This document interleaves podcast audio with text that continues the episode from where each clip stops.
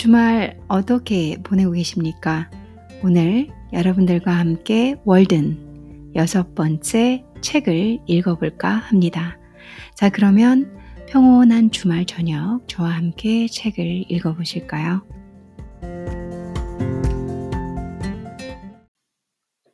다음 편을 연결해서 54페이지 하반부부터 시작을 해보겠습니다.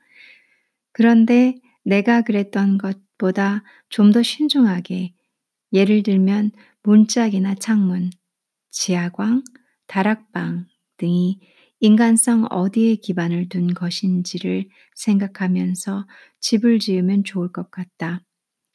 그래서 어쩌면 일시적인 필요에 의해서보다 좀 더 그럴듯한 이유를 찾을 때까지는 아예 집을 짓지 않을 수도 있다.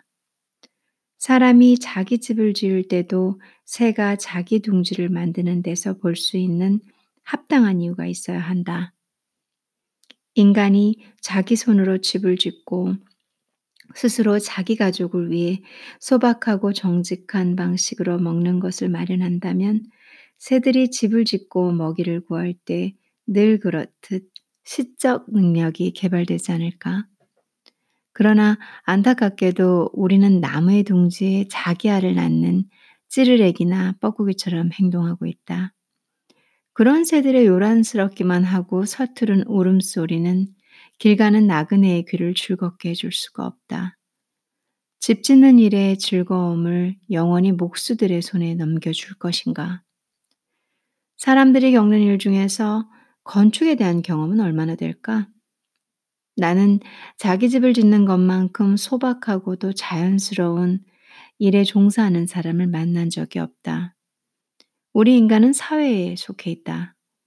한 사람의 몫에서 9분의 1밖에 하지 못하는 것은 비단 재봉사만이 아니라 목사와 상인도 상인과 농부도 마찬가지다. 이 노동의 분업은 언제나 끝날 것인가? 그리고 그것은 결국 어떤 목적에 귀결될 것인가? 다른 사람이 나를 대신해서 생각할 수도 있겠지만 그 결과 내가 스스로 생각하지 못하게 되는 것은 결코 바람직하지 못하다. 실제로 이 나라에는 이른바 건축가라는 사람들이 있고 내가 알기로 건축의 장식은 적어도 진리의 핵심, 필연성, 따라서 아름다움을 갖춰야 한다는 일종의 계시나 다름없는 생각에 사로잡혀 있는 건축가가 한 사람, 건축가가 한 사람은 있다. 그것은 그 나름의 관점에서 볼 때는 아주 그럴싸하게 들리지만 평범한 아마추어 예술과 크게 다를 바가 없다. 감성적인 개혁자인 그 건축가는 기초가 아니라 처마 장식에서부터 시작했다. 그것은 모든 캔디에 아몬드가 아니면 회양 열매를 집어넣듯이 나는 아몬드에는 설탕이 없어야 건강에 좋다고 생각하지만 건물 장식에 진리의 핵심을 넣는다는 방식으로 그 집의 거주자가 진정한 의미에서 안팎을 지어 나가면서 장식을 자연스럽게 덧붙여 나가도록 하는 방식과는 거리가 멀다. 이성적인 사람이라면 그런 장식들이 외교적 표피에 불과한 것이라고 브로드웨이의 주민들이 자기 동네의 트리니티 교회를 청부업자에게 맡긴 것처럼 거북의 얼룩점을 찍게 하고 조개가 진주빛을 만들게 했다 라고 생각할 수 있을까? 그러나 자기 집이 건축 양식과 무관한 것은 거북 그 껍질 무늬와 무관한 것이나 마찬가지다. 병사가 아무리 한가 하다, 하다 해도 아군의 깃발에다 자신의 힘을 색으로 칠할 필요가 없는 것과 마찬가지다. 적군은 금방 알아채고 말 테고 시련이 닥치면 그 병사는 하얗게 질리고 말 것이다. 내가 보기에 이 건축가는 처마 장식 너머로 교양 없는 거주자에게 머뭇거리며 어설픈 진리를 속삭이고 있는 것처럼 보인다. 그런데 사실 그 거주자는 건축가보다 진리에 대해 더 잘 알고 있는 것이다. 지금 내가 보는 건축의 미라는 것은 안에서 밖으로 거칠에 대한 고려 없이 그 건물의 유일한 건축자라고 할 수 있는 거주자의 필요와 성격에서 요컨대 무의식적인 진실과 고결함에서 차츰차츰 우러나온 것이다. 그런 부차적 아름다움에서 산출되는 것보다는 아무래도 삶의 무의식적인 아름다움이 우월하니까 말이다.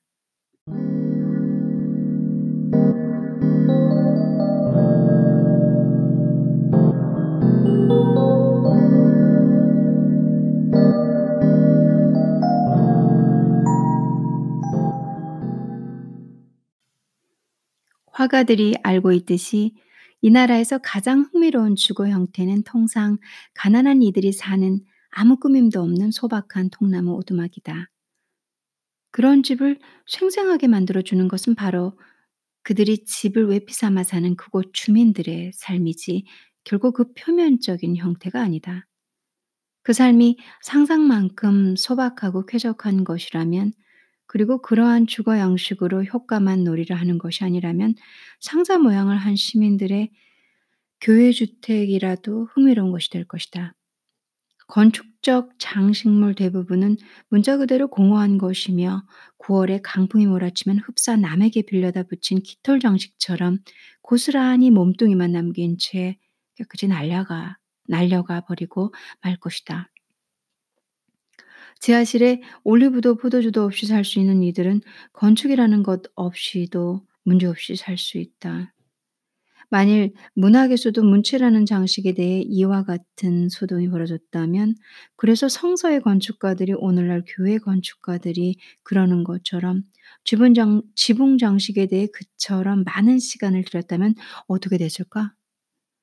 실은 그 결과 순수 문학이나 아, 순수 미술 그리고 그런 것을 강의하는 교수가 생기게 되었다.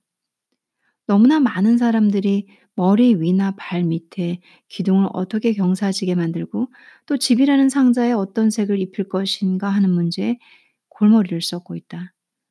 진정한 의미에서 집주인 자신이 기둥들을 배치하고 직접 색을 입힌다면 그건 나름대로 의미가 있다 하겠다. 하지만 이미 집주인의 영혼이 떠난 집을 짓는 일은 자신의 관을 짜는 일이나 다름이 없다. 그것은 무덤의 건축이며 목수는 관자는 사람의 다른 이름일 뿐이다. 절망감에서 또는 삶에 대한 무관심에서 발치에 흙 한 줌을 집어들고는 자신의 집을 흙빛으로 칠하라고 말할 수도 있겠다. 그렇다면 그는 자신이 마지막으로 들어갈 그 좁다란 집을 생각하고 있는 걸까? 그러느니 차라리 동전이나 한 입 집어던질 일이다. 그렇게나 한가하다는 걸까? 어째서 흙 한 줌을 집어드는 것인가? 그보다는 차라리 자신의 얼굴빛으로 집을 칠하는 편이 나을 것이다. 집이 당신을 대신해서 창백해지거나 얼굴을 부, 붉힐 수 있게 말이다. 그런데 오두막 건축 양식을 개선시키려고 들다니 당신이 내 장신구를 마련했다면 기꺼이 달아주리라.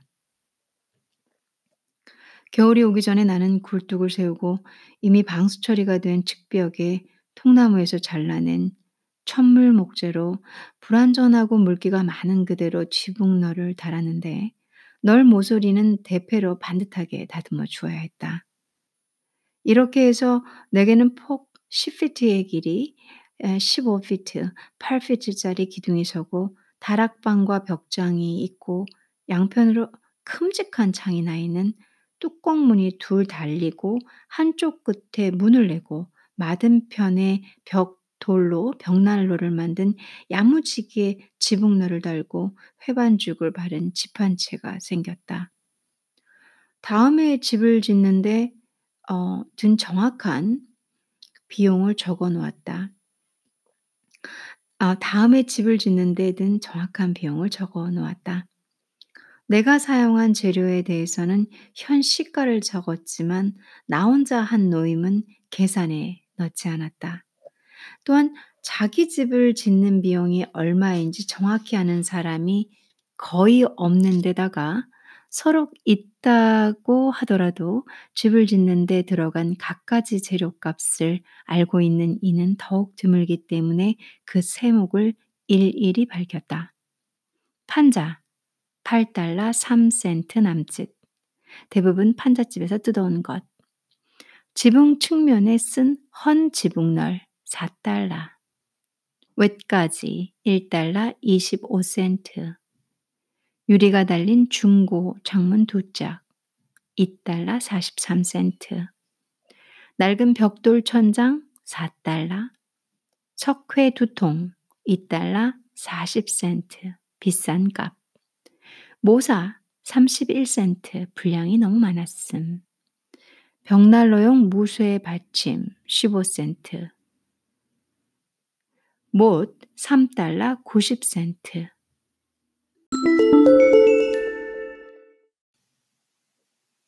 경첩과 나사 14센트, 걸쇠 10센트, 호분 1센트, 운임 1달러 40센트. 대부분은 내가 지고 날랐음. 합계 28달러 12센트 남짓. 이것이 내가 무단 개간자의 권리로 사용한 목재와 돌과 모래를 제외한 모든 재료다. 나는 옆에 작은 목재용 창고도 지었는데 집을 짓고 난 나머지 재료로 만들었다. 지금 이 집만큼이나 유쾌하고 비용도 이 정도만 둔다면 콩코드 번화가에 있는 웅장하고 화려한 어떤 건물도 능가하는 집을 한 채 짓고 싶다.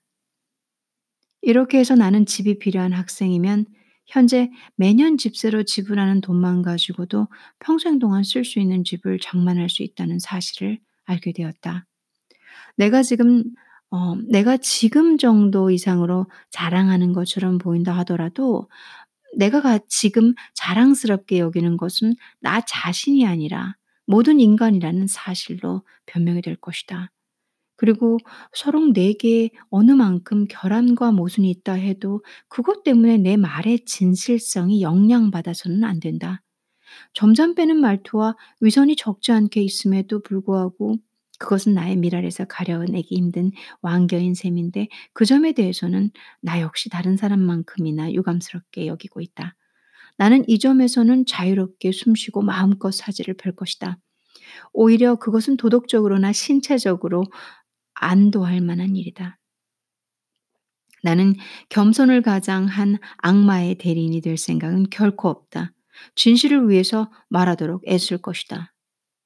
하버드 대학에서는 지금 내 방보다 조금 더 큰 방 하나에 대해 방세로만 매년 30달러를 낸다. 학교 당국은 한 지붕 아래 32개의 방을 나란히 늘어놓아 이득을 보고 있는 반면 기숙, 기숙생들은 많은 학생들이 내는 소음으로 불편을 겪을 뿐 아니라 자칫하면 4층에 살아야 하는 경우까지 있다.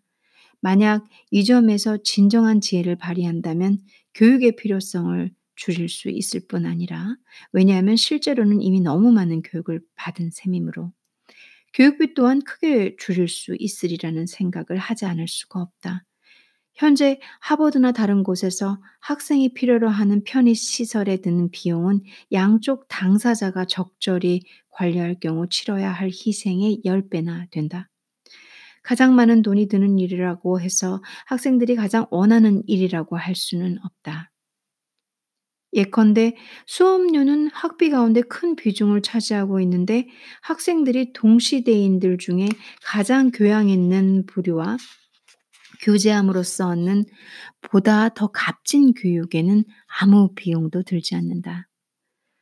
대학을 세우는 방식은 대개 기부금을 모은 다음 노동분업의 원칙을 그 극단까지 맹목적으로 추정하여 그러한 원칙을 추정할 경우에는 반드시 세심한 주의, 주의가 따라야 함에도 불구하고 청부업자를 끌어들이고 청부업자는 이 일을 일종의 투기로 삼아 그 대학에 들어올 학생들도 할 수 있는 기초공사의 아일랜드인이나 다른 인부들을 고용하는 것이다. 그리고 이런 과오에 대해서는 후대인들이 대가를 치르게 마련이다. 학생들이나 대학의 혜택을 받으려는 다른 이들에게도 그들 자신이 직접 기초 공사를 하는 편이 더 나을 것이다. 인간에게 필수적인 노동을 고의적으로 기피한 채 탐욕스럽게 여가를 확보하려는 학생은 실제로는 불명예스럽고 무익한 여가를 얻을 뿐이며 여가를 유익하게 만들어주는 경험을 쌓을 기회를 스스로 박탈하는 셈이다. 그렇다면 당신은 학생들이 머리가 아니라 손으로 노동을 해야 한다는 말이요? 하고 묻는 사람도 있으리라. 꼭 그렇다고는 할 수 없지만 그와 비슷하게 간주될 수도 있겠다. 내가 말하려는 바는 사회가 그 값비싼 놀이에 비용을 대고 있는 동안 학생들은 인생을 놀면서 보내거나 아니면 그저 인생을 공부만 할 게 아니라 처음부터 끝까지 진지하게 삶을 영위해야 한다는 것이다.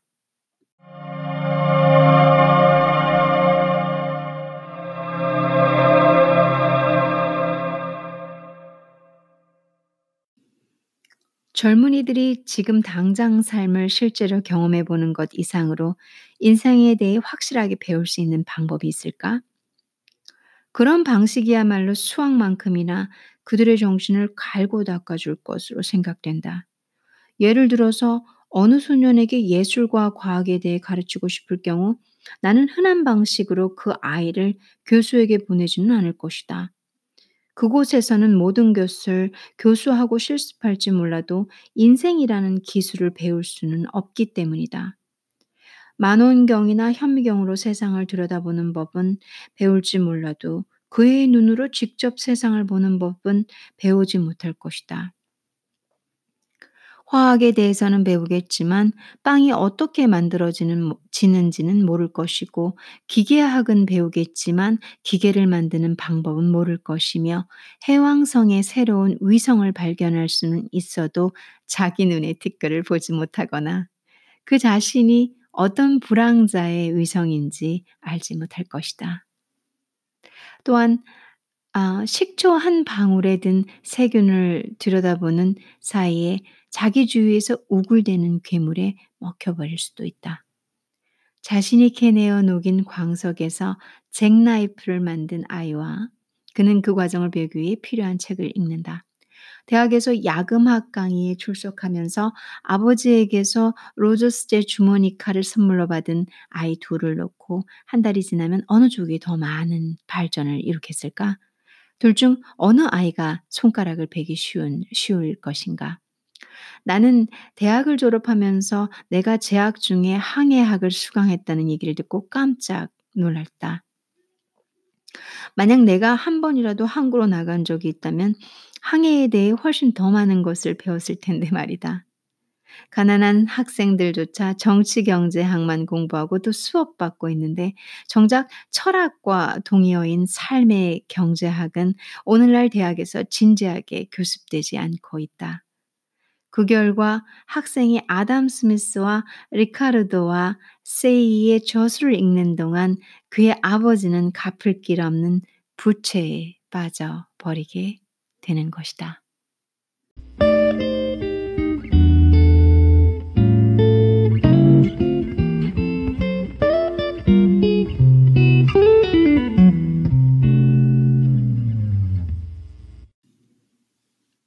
지금의 대학과 비슷한 처지에 놓인 것으로 수많은 현대적 계량이라는 것이 있다. 거기에는 일종의 환상이 있는데, 즉 언제나 긍정적 발전만 있는 것이 아니라는 것이다. 악마는 자기가 그 일에 맨 처음 투자한 목과 그 이후 수없이 쏟아본 투자분에 대해 끝까지 복리로 징수한다. 현대 발명품이란 것은 대개 진지한 일에 관심을 쏟지 못하게 만드는 예쁜 장난감이기 쉽다. 그것들은 개량되지 않을 목적을 위한 개량된 수단에 불과한데 그런 목적들은 대개의 경우 보스턴이나 뉴욕까지 난 철도가 그러하듯이 개량된 수단 없이도 이미 손쉽게 도착할 수 있는 것들이다. 지금 우리는 메인주에서 텍사스주까지 자석식 전신을 가설하기 위해 서두르고 있지만 어쩌면 메인과 텍사스 사이에서 서로 통신을 할 정도로 중요한 일이 없을 수도 있다. 그 결과 두개주는 어느 저명한 귀머거리 부인에게 소개받기를 간절히 원했다는 정작 그녀의 보청기 한쪽 끝을 손에 쥔 순간 아무 할 말도 없어진 남자가 빠진 것과 비슷한 공경에 처할지도 모를 일이다. 전신의 주된 목적은 빠르게 말하는 것이지 조리 있게 이야기하는 것이 아닌 것과 마찬가지다. 또한 대서양 밑에 해저 전선을 가설하여 구세계의 소식을 신세계에 몇 주 빨리 받아보고 싶어 하지만 필시 이 전선을 타고 귀를 잔뜩 열어놓은 놓고 있는 미국인들의 귀에 들어올 첫, 소, 첫 번째 소식이란 것은 아델라이드 공주가 백일에 걸렸다는 정도이리라. 아무튼 1분에 1마일을 달리는 말을 타고 오는 사람이라고 해서 가장 중요한 메시지를 갖고 오는 건 아닌 것이다. 그는 복음 전도자도 아니고 메뚜기와 야생 벌꿀을 먹으러 오는 사람도 아니다. 나는 경주마 플라잉 칠더스가 방앗간으로 곡식을 나른 적이 적이나 있을지 의심스럽다. 누군가 내게 이런 말을 한다. 저축을 하지 않다니 놀랍군요. 당신도 여행을 좋아하잖아요. 오늘이라도 차를 타고 피츠버그로 가서 그곳 구경을 할 수도 있을 텐데 말이에요. 하지만 난 그 정도로 어리석지는 않다. 나는 가장 빠른 여행은 바로 자기 발로 가는 것임을 익히 알고 있는 것이다. 나는 친구에게 그럼 우리 둘 중에서 누가 먼저 그곳에 도착할지 알아보자고 한다. 그곳까지의 거리는 30마일이며 차비는 90센트다. 그건 거의 하루치의 품삯에 해당되는 금액이다. 내 기억에 의하면 바로 그 길을 까는데 동원된 노동자의 하루치 품삯이 60센트였다. 아무튼 나는 당장 도보로 출발해 밤이 되기 전에 목적지에 도착한다. 나는 일주일을 꼬박 그런 속도로 여행한 적도 있는 사람이다. 그 사이에 친구는 운 좋게 일자리를 때맞춰 구할 수 있다면 차비를 벌어 다음날 아니면 목, 오늘 밤쯤 도, 목적지에 도착할 것이다. 친구는 피츠버그로 가는 대신 하루 종일 이곳에서 일해야 할 것이다.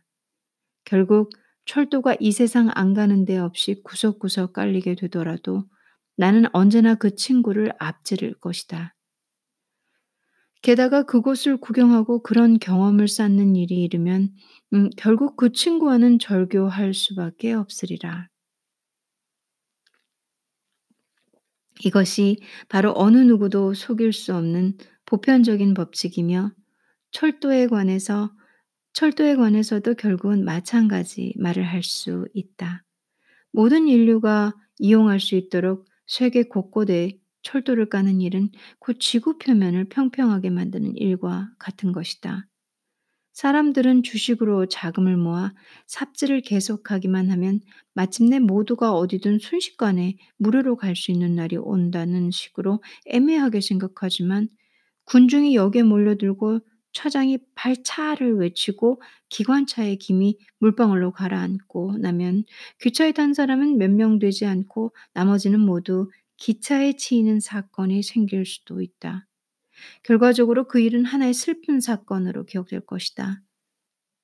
요행이 그때까지 살아있고 차비도 벌어놓은 사람이라면 기차를 탈 수 있을 테지만 그때쯤이면 이미 신체적 탄력을 잃고 여행 의욕도 사라져 있을 것이다. 인생의 가치가 어느 때보다도 줄어들었을 노년기에 불확실한 자유를 누리기 위해 돈을 버느라 인생의 황금기를 탕진한다는 것은 훗날 고국으로 돌아가 시인으로 살겠다는 생각에서 먼저 돈을 벌기 위해 인도로 가는 영국인, 영국인을 연상시킨다. 그 영국인은 인도에 갈 것이 아니라 당장 다락방으로 올라가야 했다. 이 땅의 판잣집에 사는 수많은 아일랜드인들은 놀라 외칠지 모른다. 뭐라고? 우리가 건설한 철도가 좋은 게 아니란 말인가? 하고 말이다. 그러면 나는 이렇게 대답하리라. 아니, 철도는 좋은 것이다. 비교적 좋단 말이다. 다시 말해서 당신들은 이보다 더 무가치한 일에 종사할 수도 있었으니까. 그렇지만 동포인 여러분에게 바라건대 지금 이렇게 땅을 파는 것보다는 좀 더 나은 일에 인생을 보낼 수 있었다면 더 좋았을 거라는 것이다.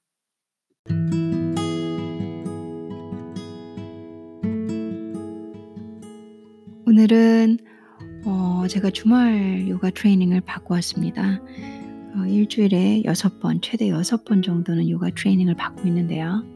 음, 저는 뭐 요가를 어, 오래 한 사람입니다. 요가 숙련자에 속하는데요. 뭐 숙련자가 별건 없습니다. 여러분들이 지금 2주에 하신다 그러면 여러분들보다 오래 자세를 할 수 있는 정도? 음, 요가에서 제가 배운 건, 음, 오래 버티는 거예요. 오래 버티는 거. 그러니까, 겸손해질 수 있어요. 요가를 하다 보면. 왜 그러냐면, 세상에 아 너무 잘하는 사람도 많고 나 이거 할 줄 알아 많잖아요. 요거를 하다 보면은 매번 제 스승님들이 말씀을 해 주셨어요. 어 "너보다 더 유연한 사람 많다. 네가 이 자세 할 수 있다. 저 자세 할 수 있다. 갑자기 누군가 어리고 젊은 이 무용을 한 사람이 몸을 반으로 접고 다리를 뒤로 꺾는 걸 보게 될 것이다. 놀라지 마라. 네가 그 사람보다 오래 버티는 것이 숙련자다. 숙련자는 단지 그만큼의 오랜 수련을 했기 때문에 그만큼 더 버틸 수 있는 것 뿐이다. 음, 저는 이제 그 선생님의 우리 스승님의 가르침을 제 스승님의 가르침을 듣고 좀 많은 생각을 했어요. 어떤 누구와 저보다 요가 잘해도 저는 하나도 동요가 없습니다. 어 잘했네 이런 것도 없어요. 어 그래 오래 버티는 게 숙련자라서 네가 뭐 좀 몸은 이런 생각도 없어요. 그냥 그 안에서 꾸준히 연습하고 내가 숙련자로서 내가 숙련자로 꾸준히 나가는 것은 이 자세를 15분간 버티는 15분. 여러분들 15분이면 어마어마한 시간이에요. 막 그 요가 수련 여러분들 중에서 이제 뭐 요가나 필라테스 가보시면 필라테스는 사실 전 잘 모르겠어요. 기구 필라테스는 안 해봐서 일반 필라테스는 해봤지만 요가에서 한막 벌벌벌벌 막 근데 그게 진짜 선생님들께서 구령을 주시고 이거 하실 때 한 10 초, 15초밖에 안 해요. 10초, 15초도 긴 거거든요. 15분입니다, 여러분들. 15분. 그게 숙련자예요. 15분. 저희 선생님께서 그러셨어요. 오늘 수업에서 앞으로 내년 2020년 수업에서는 어, 그 15분을 쟁기 자세로 한번 그 정도를 어, 버틸 수 있는 트레이닝을 해보겠다. 그러니까 아, 이 자세 하실 줄 아세요? 이 자세 하실 줄 아세요? 그런 우선은 이제 저는 그래서 저희 선생님을 제 선생님을 존경하지만 그게 아니에요. 한 자세 무슨 뭐든지 그 자세가 길게 하실 수 있는 분이 어, 흔히 말하는 숙련자입니다. 요가에서는 잘하고 뭐 몸매 예쁘고 아, 그런 거 아무것도 안 중요합니다. 뭐 그분들이 으쓱하시고 싶으면 으쓱하시면 되는 거고요. 우리는 그저 어, 깨달음과 깨우침과 내 수련을 통해서 내가 할 수 있는 긴 시간을 조용히 버텨내는 거. 그 얘기를 왜 하냐면 오늘 제가 간다 아, 베란다 아사나 그 간다 베란, 베란다 아사나가 뭐냐면 어, 여러분도 혹시 영화 그 올드보이에서 유지태가 이렇게 다리 이렇게 슉 들어 올리는 자세 기억나세요? 영화 보신 분들 그 자세 그대로 상상하시고요. 그 상태에서 발바닥이 머리, 머리를 터치. 그러면은 머릿속에서 이렇게 정갈 자세 좀슉 올라가는데 위로 올라가는 게 아니라 거기서 또 무릎이 꺾어지면서 발바닥이 머리 퉁 터치. 음, 어, 당연히 그 상당히 높은 레벨의 자세고요. 숙련된 사람이 해야겠죠. 어, 왜냐면 요가는 차근차근 갑니다. 요가야말로 휙 공부처럼 한 번에 훅 가는 거 없어요. 그러다 몸 박살 납니다. 음, 그래서 저는 좋아요. 이 세상에 정직하지 않은 거 되게 많잖아요. 이 세상에 어, 뭔가 어긋난 거 되게 많잖아요. 부정부패 되게 많잖아요. 그리고 나보다 어, 많이 못하는 사람이 어, 또 어떻게 보면 더, 더 높은 데가 있기도 하고 음, 그렇잖아요. 근데 요가는 그거 통하지 않아요. 여러분들이 갑자기 이렇게 말도 안 되는 걸로 휙 한번 한 번은 할 수 있어요. 한 번 하시다가 이제 뭐 뼈 부러지거나 관절 다쳐 한 한 6개월 동안 요가 못 하실 수는 있죠. 그래서 차근차근 그 오래된 시간을 버티시면서 기초를 아주 오랫동안 쌓으셔야 갈 수 있는 자세들입니다.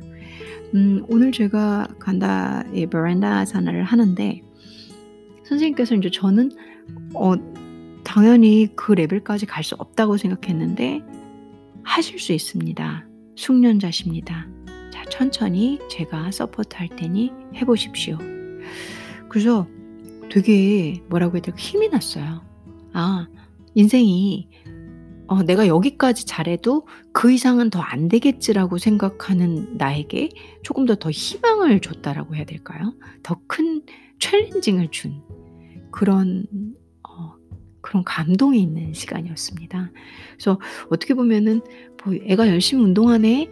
어 뭐 그래. 뭐 잘한다.' 뭐 이렇게 그 생각하실 수 있겠지만 저는 인생과 어 많은 것을 음 배우는 자세이고 어 그런 수련이기도 합니다. 이 얘기를 왜 하냐면 이 책이 그렇습니다. 월든 아까 전에 제가 중간중간 되게 감동이 오는 부분에서 끊으면서 잠시 잠시 쉬었는데요. 음 여러분들께서 어 제가 아주 훌륭하게는 못 읽어 드리고 있지만 중간에 버벅거리는 부분도 있고 정말로 죄송하지만 몇 번씩 고 부분만 좀 관대하게 이해하신다면 몇 번씩 들어보신다면 아 참 단순하게 이 사람이 초월주의자로서 모든 자본주의 세상을 버리자라고 말하고 있는 사람이 아닙니다.